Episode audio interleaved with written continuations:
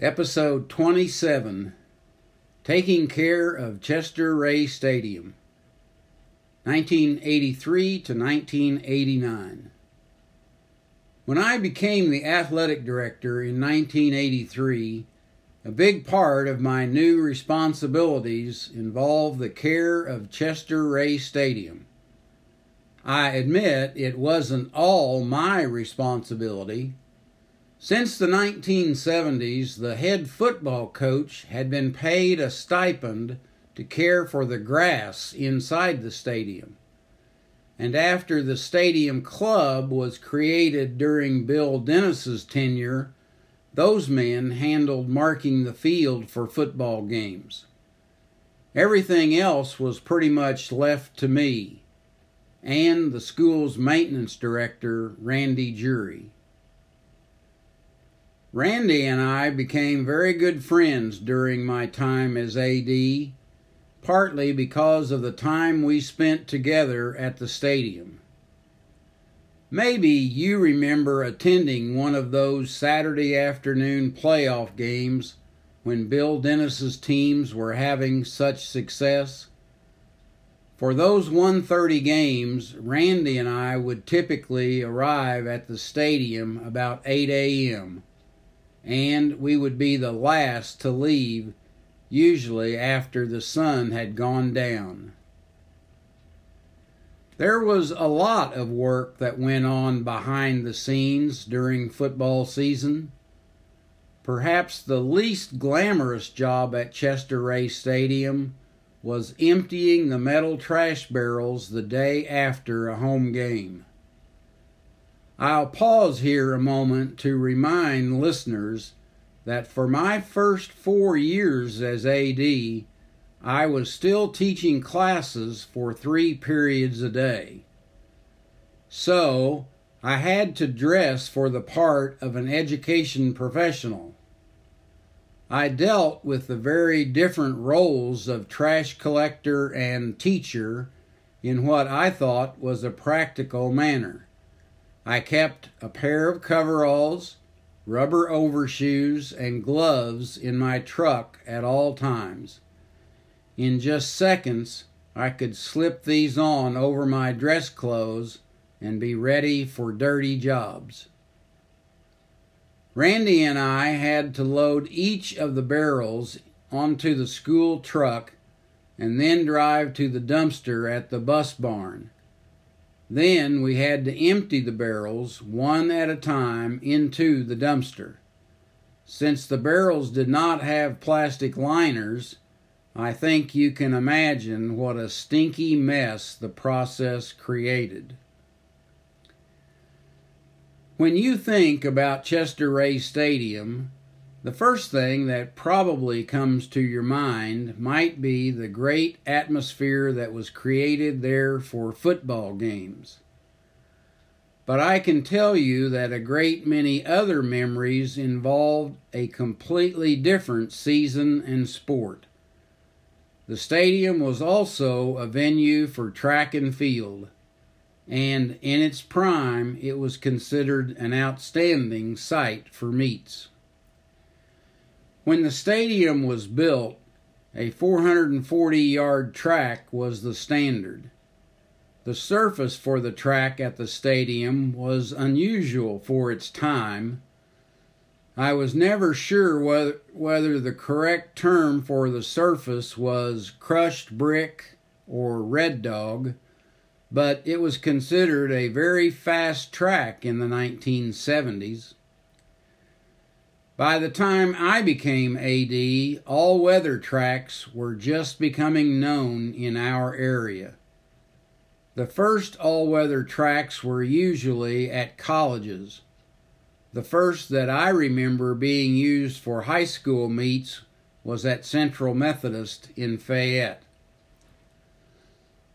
But the 400 yard track was mandated just as I became in charge of home track meets. Again, I want to pause briefly to explain what a monumental leap it was for me to manage home track meets. When I was in high school in Oklahoma, We were too small to have track. We played baseball in the fall and in the spring. I did participate in a county-wide open track meet as a high school senior. Our school wouldn't send a coach, so three of us boys drove ourselves to the meet. Based on my base stealing success for four seasons of baseball, I entered myself in the 100 yard dash. I should have known that that was a mistake when some of the runners carried those strange metal looking things up to the starting line. Yes, I had never seen a set of starting blocks. Well, needless to say, my high school track career ended quickly, with me bringing up the rear in the opening heat. Of course, Marceline had a boys' track program when I came here in 1970, and they added a girls' program shortly after. But remember, I coached boys golf for the first 12 years I was at Marceline in the spring. I had never watched a track meet when I became the AD. But despite my inexperience with track and field, it fell to me to oversee the use of Chester Ray Stadium for the sport. Converting the 440 yard track to 400 yards was not an easy task. We couldn't move the curb on the track, so we had to make all new reference marks for every race and not just for starts and finishes, but also for exchange zones. Terms like staggers, lanes, alleys, and waterfall became part of my new vocabulary. Very few people probably remember how the lane markings were placed on the track back in those days. It was done with a white powder, not lime, but marble dust. We purchased this from South Missouri in 50 pound bags, usually a pallet load every year. When the lines needed to be colored, we used tempera paint powder, often appropriated from the art room. The biggest job in marking the track was putting down those lanes. For this, we had a contraption that might resemble a small multi row corn planter. It had seven boxes, one for each line, that dispensed powder as the rig was pulled around the track. Yes, pulled by hand. This was not an easy task because the thing had to be pulled evenly. Otherwise, you would end up with squiggly lines. At various times, I recruited track coaches, kids from PE classes, and even my family members to do the pulling. This was not a one time job. Every time it rained, the powder washed away. Even without rain, the lines faded and had to be redone. There was a lot more work that went into readying the stadium for track and field. High jump and pole vault pits had to be positioned, boundaries for throwing events had to be marked, hurdles had to be ready, but when it came to hosting a track meet, one of the most challenging things was recruiting enough workers.